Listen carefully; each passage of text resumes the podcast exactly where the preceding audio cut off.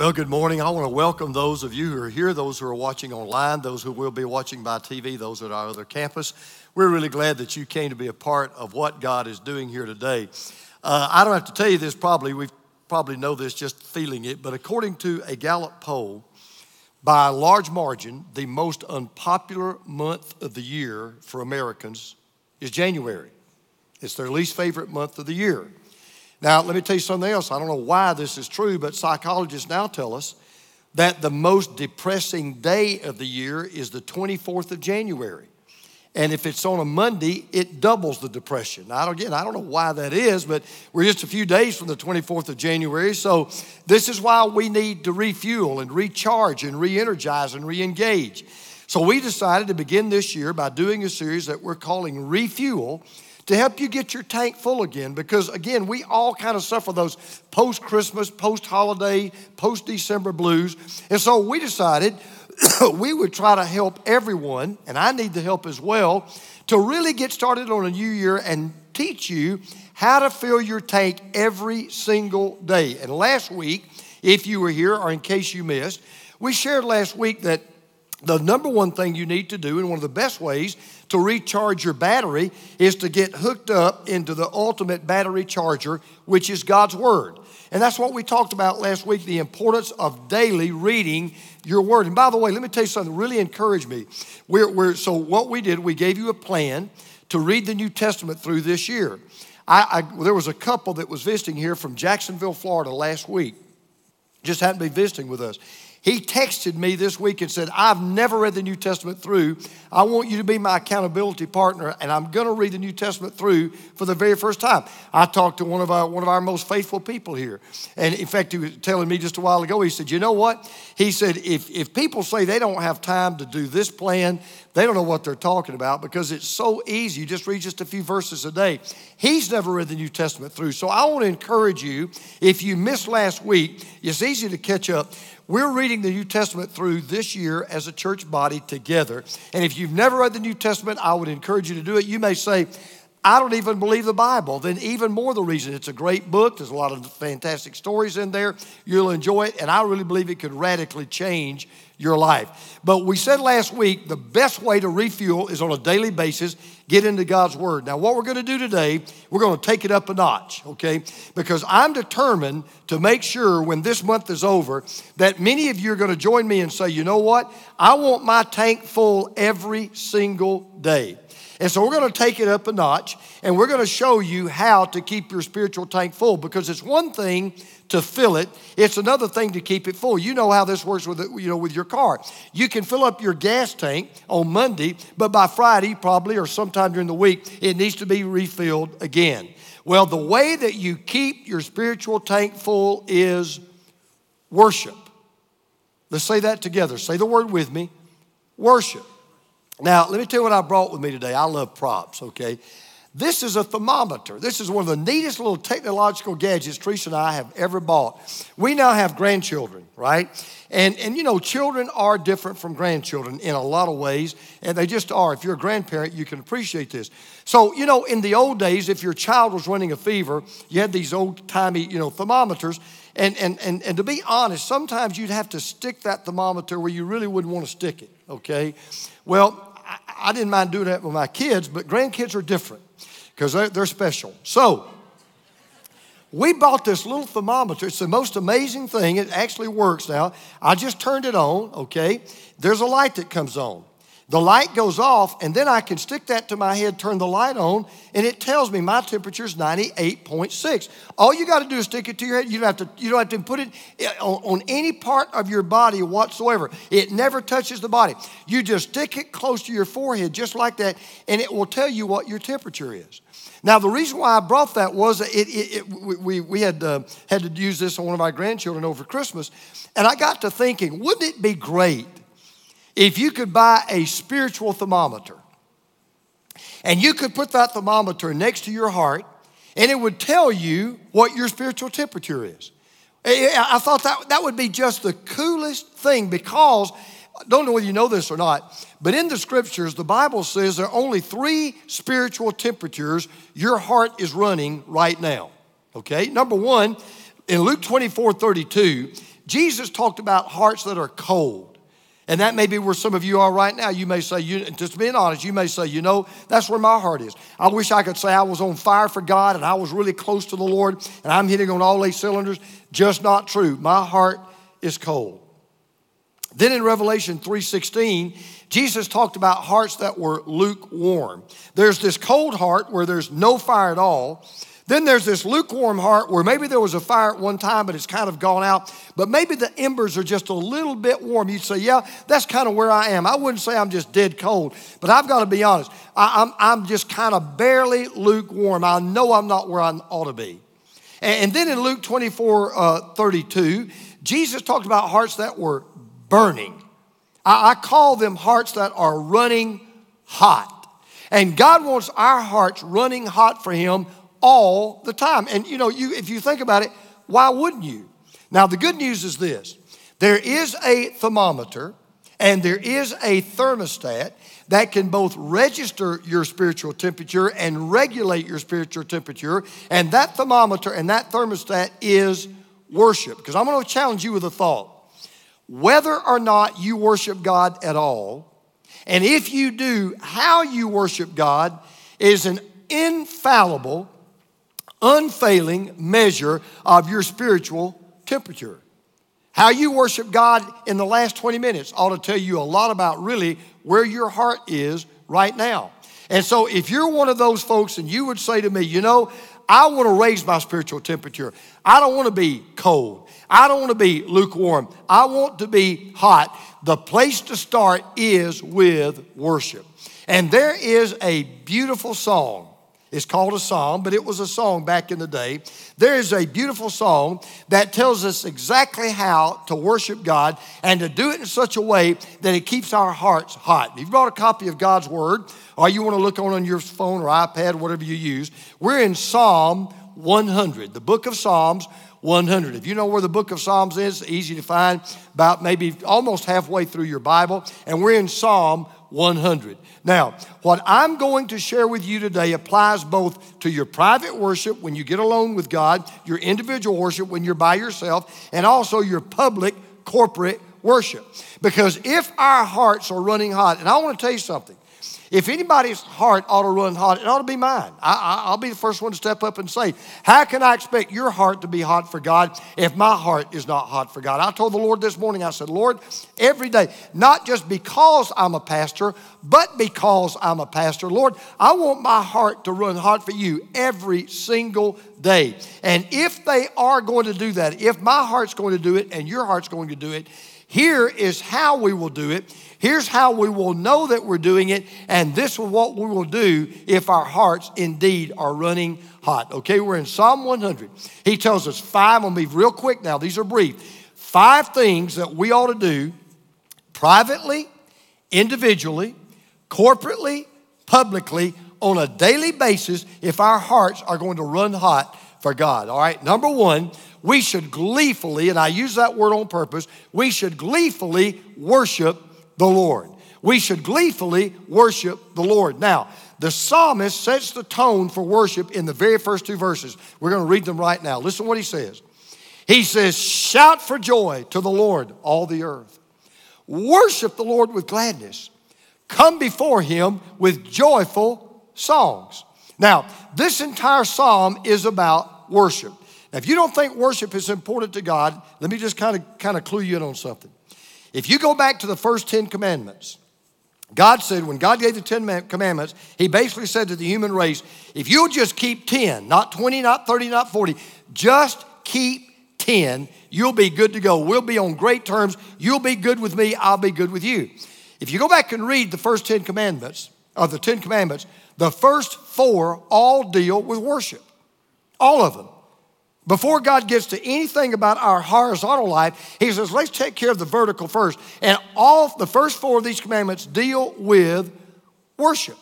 No book in the Bible talks more about worship than the book of Psalms, and no psalm talks more about worship than this psalm. Now, let me just stop. When I talk about worship today, I want you to understand when he talks about worship, the psalmist, he's not thinking about worship the way most of us think about worship. He's not talking about worship the way most of us talk about worship. Because listen to what he says. He said, You should shout for joy to the Lord. Now, that word shout literally means to make a sound that splits the ear. Now, let me tell you what I don't think he was saying.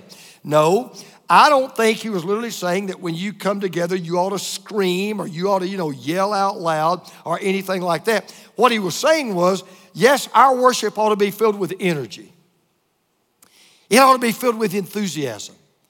It ought to be filled with excitement. It ought to be expressive. It ought to be emotional. As a matter of fact, let me make a statement to you right now. If worship is boring, it's not worship. If worship is boring, it's not worship. That, that, that's an oxymoron. Now, you say, well, I've been in some boring worship services. Well, I have too.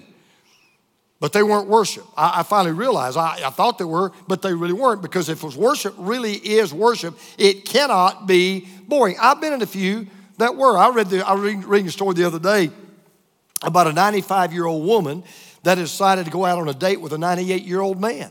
And this 95 year old woman actually had you know, live with her daughter. And so she hadn't been out on a date in many, many years. And so she goes out on the date, she comes back, and uh, the, mother, the daughter met her at the door, and he said, Well, mother, how was your date? She said, Well, I had to slap him three times. And she looked at him, her and she said, Did he try to get funny with you? She said, No, I thought he was dead. Now, frankly, I've been in worship services, I really haven't. I've thought, this is just dead. And, and I don't get it. And, and, let me just say this. You know, you talk about running hot. That's what I was doing last Monday night, about midnight. I was running hot. My temperature would have been 116. I mean, I was hot. Because I don't mind telling you, and, and, and i am going to be honest. When I go to see my beloved Georgia Bulldogs play football, and some of you have been with me, you know, I get excited. I, I get emotional. I, I, get expressive. Some of you have been with me during the game, so you, I mean, I'm, you, you can testify to this. When Georgia scores a touchdown, if I'm at the game and Georgia scores a touchdown, people around me part like the Red Sea. I mean, I'm not, I'm, I'm, I'm being serious. I start shaking shoulders, I slap backs, I high five, I get strangers' faces, I start shouting. And I've done that, and I was doing it at the game the other night, and I thought to myself, how much more energy should we have in worship? How much more enthusiasm should we know, knowing that we worship the God of the universe? Now, hear me again. I am not saying we ought to act like a bunch of fanatics. On the other hand, it is much easier to cool down a fanatic than it is to heat up a corpse. And there really is something I believe so often that is missing in worship. And, and I thought about it. I thought, why, why, is that true? Let me just give you my theory, and you can, you can, in your heart, decide if I'm right or wrong. I don't know why, but I think what happens is when we walk into a, a worship service,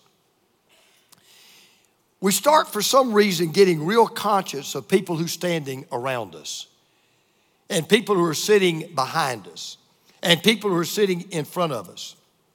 And I think sometimes we start, we, we, we get afraid. It, it, well, what if we raise our hand? What will they think about us? Or what if we clap? What, what will they think about me? Or what if I sing a little too loud? What will they think? I mean, what, what will they do? So I want to give you a suggestion. When you come to another worship service, why don't you try this one time? Instead of thinking about what other people are thinking about your worship, why don't you start thinking about what God thinks about your worship? Because ultimately, He's the only one that matters. I mean, he, his, his opinion is the only one that counts. And, and by the way, while I'm in the neighborhood, and, and I did this several weeks ago, while I'm in the neighborhood, so just buckle your seatbelt on this one. We ought to be so excited about what we're coming to.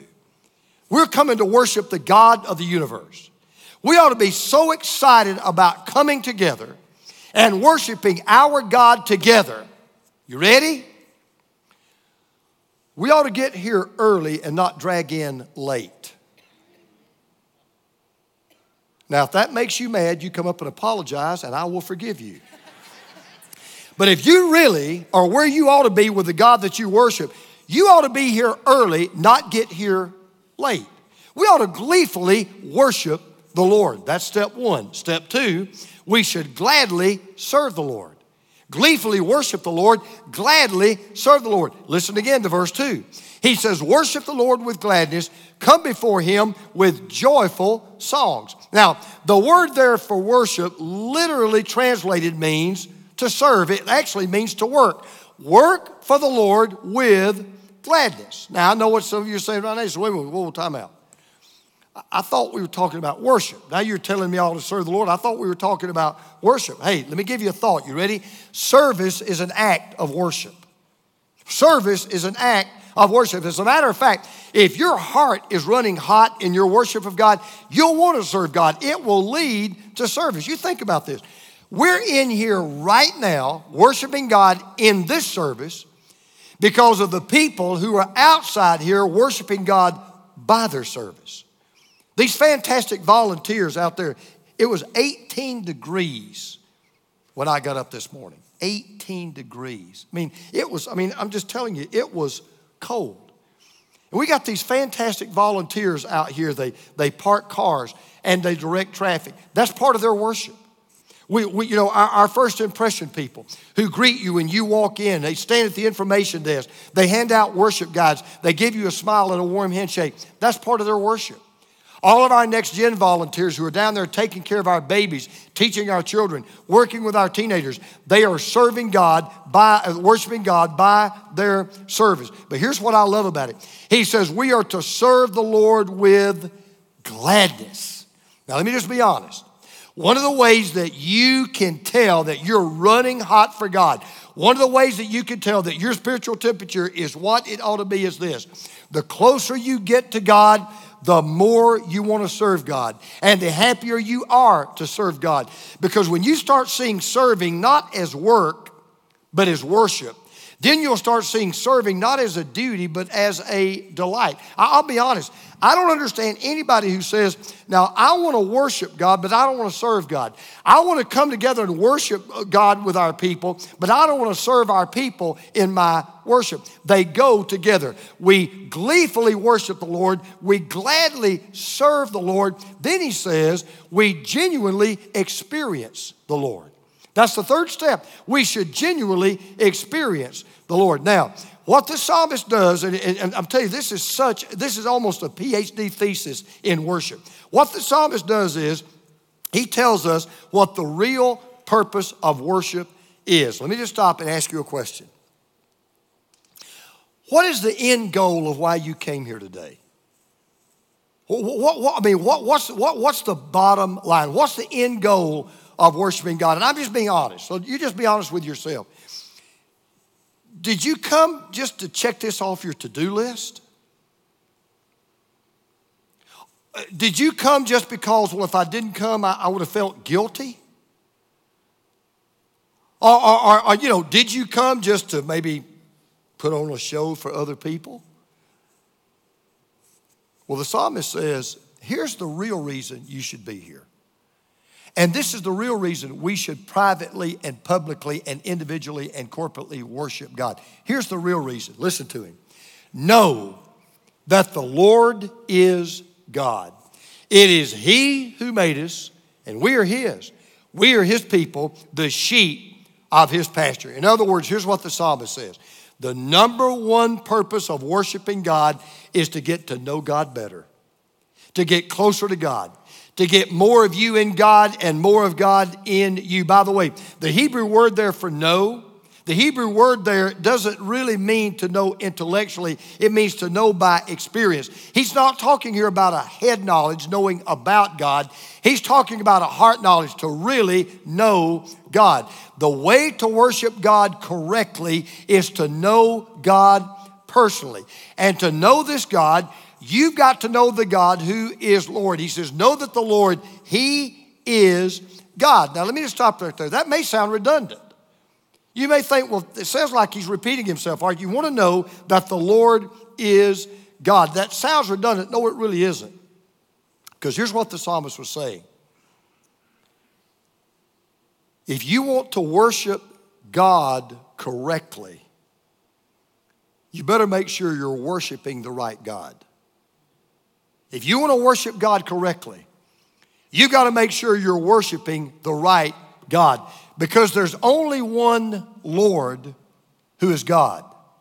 And there's only one God who is the Lord. See, we, are living in a day when people say, well, now, it really doesn't matter. You can worship God in this religion. You can worship God in that religion. You can worship God in this faith, and you can worship God in that faith. I hate to tell you, worship is not a buffet line where you get to choose which God you worship. There's only one true God. There's not two, there's not three, not four. There's only one true God, and only that true God leads to one true worship. Let me give you this thought. You are better off worshiping the true God, even if you do it poorly, than you are in worshiping the wrong God, even if you do it magnificently. The real key to worship is not just how you worship, it is who you worship. That's why spending time with God is so vital and it's so important. And worshiping God privately is so important to every true believer. Many of you have heard, and more and more people have not, sadly enough, but many of you have heard of, of Billy Graham. If you have not, Billy Graham was probably the greatest evangelist in the history of the entire church, probably the greatest evangelist who ever lived. There was a man that was sitting next to Dr. Graham. He was in a dinner in Fort Lauderdale. And, and uh, many years ago, he said, him sitting next to him, and they were talking. And he said, Dr. Graham, he said, I've always wanted to ask you a question, Dr. Graham, and I've met Dr. Graham several times, great man. He said, Sure, what is it? He said, You know, you, have been all over the world. And, you've done so many things, and you've met so many people, and you've accomplished so many goals. He said, I just like to know, of all the things you've ever done in your entire ministry, what have you enjoyed the most? Now, now let me stop. Billy Graham, beginning with Harry Truman, Billy Graham was a spiritual advisor to every single president up and through until and through Barack Obama. He was a spiritual advisor to every single president. In his day, he met every head of state of every important country in the world. For many, many years, when Gallup took their poll, who is the most admired man in the United States? He would either come in first or second year after year after year after year. In one sitting, I've been to the place where this happened. He was in South Korea and became the first man in the history of this planet to preach to one million people. I saw it. I, have been where he did. It was this gigantic field. He preached to a million people at one time. So think about all this man did. So he asked Dr. Graham, so of all the things you've ever done, what did you enjoy the most? This man said he was blown away when Dr. Graham said this. Beyond a doubt, it has been my personal fellowship with the Lord. To be able to talk with him, to hear from him, and to have his guidance and his presence in my life has been my greatest joy. Think about that. That guy's been in the Oval Office, he's been in Buckingham Palace. He has preached to more people than any other person who has ever lived. He has traveled the world. He is still known by his face to billions of people. And he said, Yet, the one thing I've enjoyed more than anything else is my private worship of God, just getting alone and worshiping the Lord. Sir Isaac Newton, known as the father of science, one of the greatest scientists who ever lived, Isaac Newton said this. He said, I can take my telescope and I can look millions of miles into space. But I can go away to my room and I can get nearer to God in heaven than I can when assisted by all the telescopes on earth. Now, let me tell you why this is important. Let me tell you why it's so important that you not only come to church to worship, but you actually bring the worship with you, that you actually have your own time of worship. What I'm about to tell you is a chain reaction. I've seen it happen in my life time and time and time and time again. The closer we get to God, the more we experience God. The more we experience God, the better we know God. The better we know God, the greater we love God. The greater we love God, the quicker we obey God. The quicker we obey God, the happier we will be in God. And the happier we are in God, the hotter we will be for God. And there is no greater way to be refueled, re energized, revitalized, and to run hot than to genuinely experience the Lord. This morning in my just my quiet time, I was telling somebody a while ago, just this morning in my quiet time, just trying to apply this message, I want to tell you, God is so real to me. Jesus is so real to me. It, it was just unbelievable that, that, just to have that time. And I said, Lord, I, I, I, this really is the sweetest time of my life when it's just you and it's me and it's nobody else. It's just us. And I'm genuinely experiencing the Lord. That's the third step to running hot. Here's the fourth step you gratefully thank the Lord. You gratefully thank the Lord. Now we're going to get into the nuts and bolts of how to really get into the presence of God. I have people ask me all the time, how do you really get into the presence of God? And how do you really know you're in the presence of God? Because if you're like me, I'm going to be honest, aren't there times in your life when you feel God is that close? And then aren't there times in your life you feel like God is a billion miles away? I, I, that's me. So, how do you really know without a shadow of a doubt? I know I'm in the presence of God. Because all I've talked about up to this point, all I've done is get us into the entrance. We're not even in the presence yet. We're just kind of at the entrance. Because before you get to God, the psalmist said, you got to go through the gate and then you've got to get into the court. So he says this in verse 4 Enter his gates with thanksgiving and his courts with praise. Now, that wouldn't have meant a lot to you if you just read that on your own in the 21st century. But you go back when the psalmist wrote that, you would have thought, oh, I know what he's talking about. He's talking about a king, and he's talking about a palace. Because before you could get into the presence of the king, first of all, you had to go through a gate. And then once you went through the gate, you had to get into a court. Now, what he's saying here is this he says, before you can get into the presence of God, you got to go through a gate. And the key to that gate is thanksgiving. The key to that gate is gratitude. Let me just stop right here. If there's one thing that ought to be easy for us to do, living in the country that we live in, if there's one thing that ought to be easy for us to do, it is to be thankful every single day.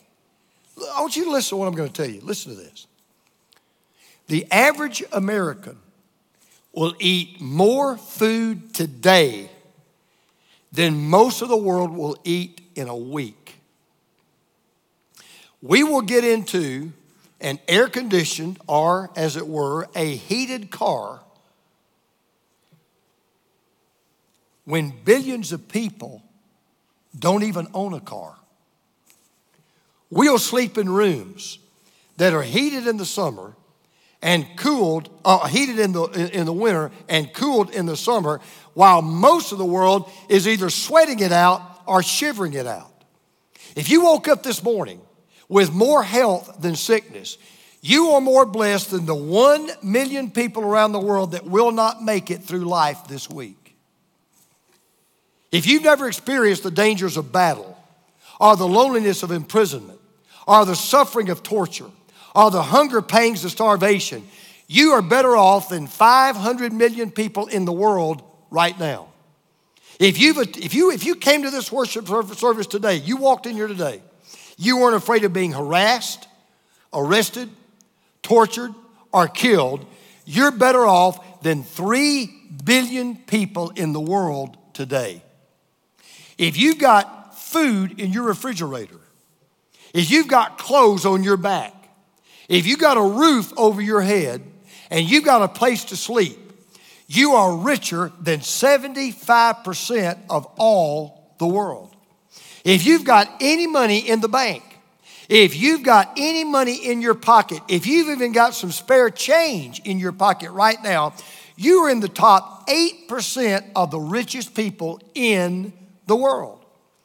If you can read one paragraph in a book, if you can sign your name, you are better off than 757 million people in the world who can't read or write. My brothers and my sisters, we have tons to be thankful for. Unbelievable amounts to be thankful for.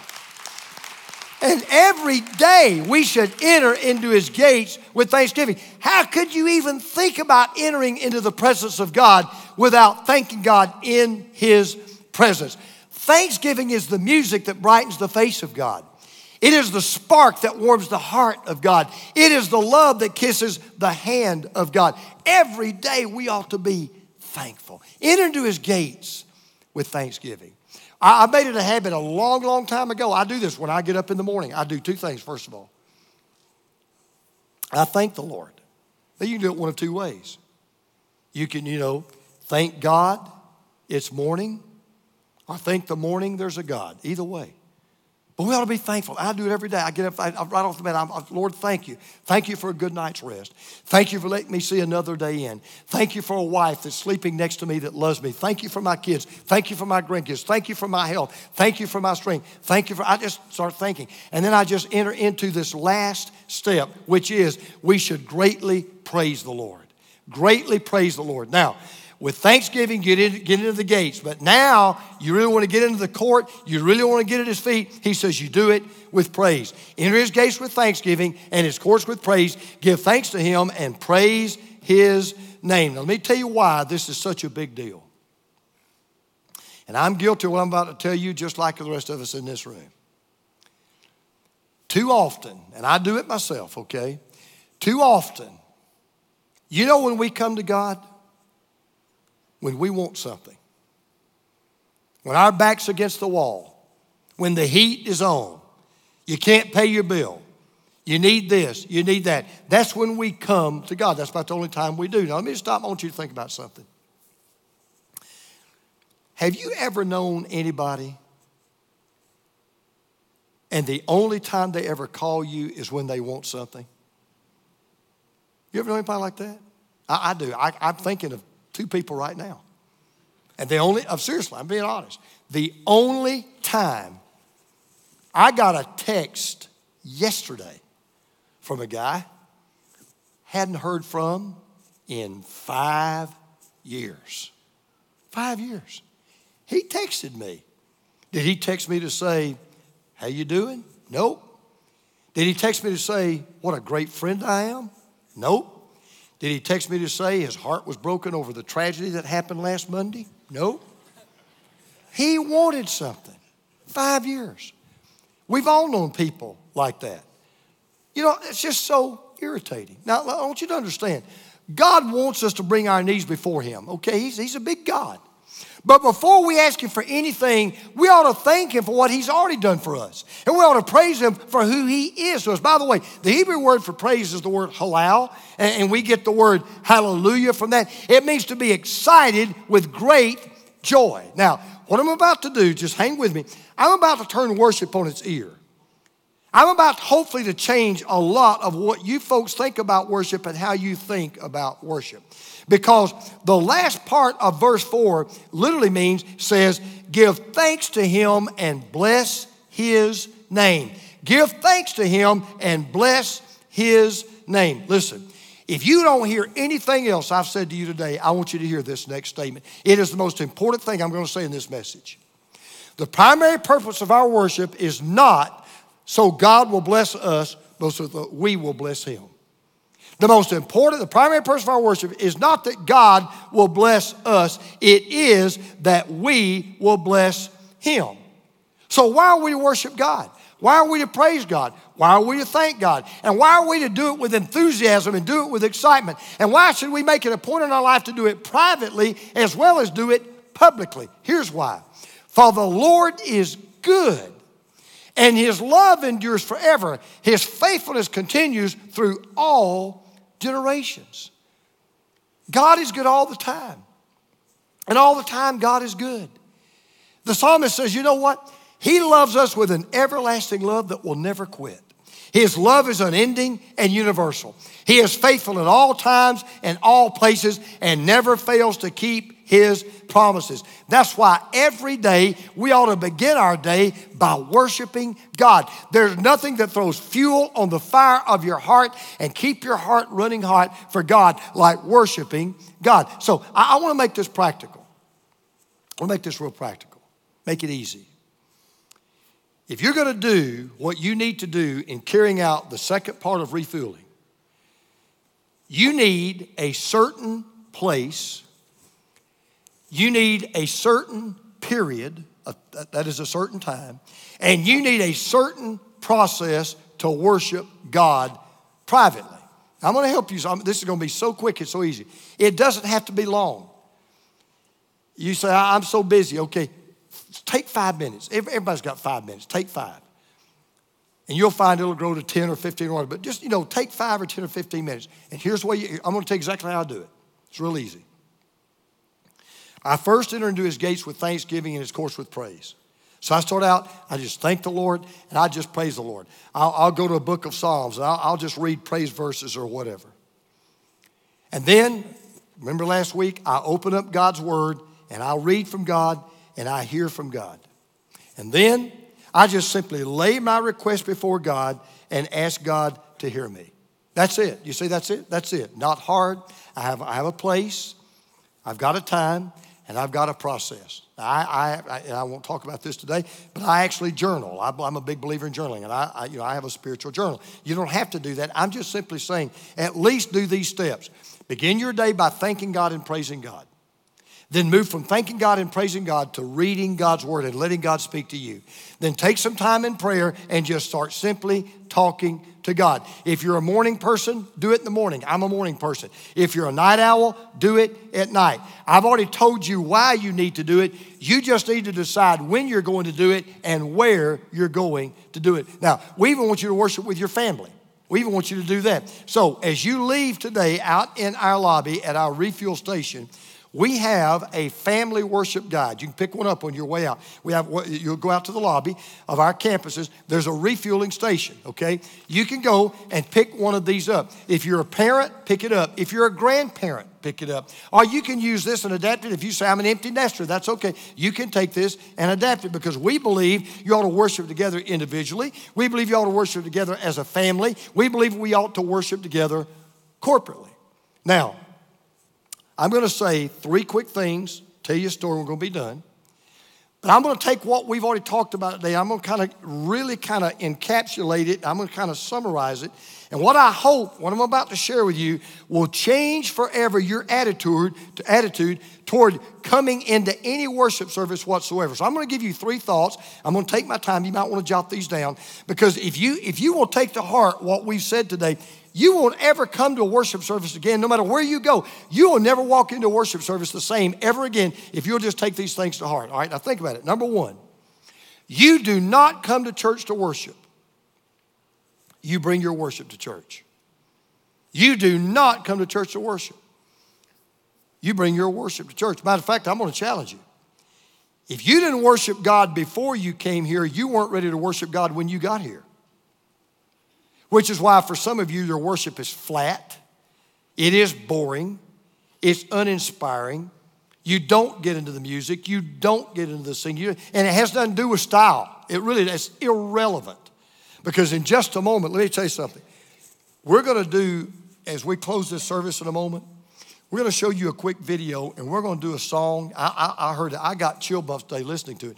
We're going to do a show of it and do a little song. And let me tell you something. If this doesn't light your fire, your wood is totally wet. Can't happen. All right? So, number one, you do not come to church to worship, you bring your worship to church. Number two, you don't leave your worship at church, you leave the church to worship. Too many people do that. They say, okay, I kind of, my worship is over. No, no, no. Your worship just gets started when you walk out of here. And then number three, private worship always precedes public worship, and private worship always leads to public worship. We should gather weekly to worship God together, but we should take time daily to worship God individually. So here's my little story. I love it. It's about a little boy and he went to kindergarten for his very first day. It was his very first day at school ever. So he goes to kindergarten his first day and he came home and he gets off the bus and his mom's so anxious, you know, wants to know how his day went. So he got off the bus and he ran into his mother's arms and his mother hugged him and she said, Well, how did you like school? And the little boy looked at her and he said, Well, mom, it was okay, but it's not something you want to do every day. Well, you know what? If you want to stay refueled and re energized and recharged, and you want to run hot for God, you should worship and you must worship and you'll want to worship every single day. And the God who sent his son to die for you and raised him from the dead so that we could worship him deserves nothing less. Let's pray together.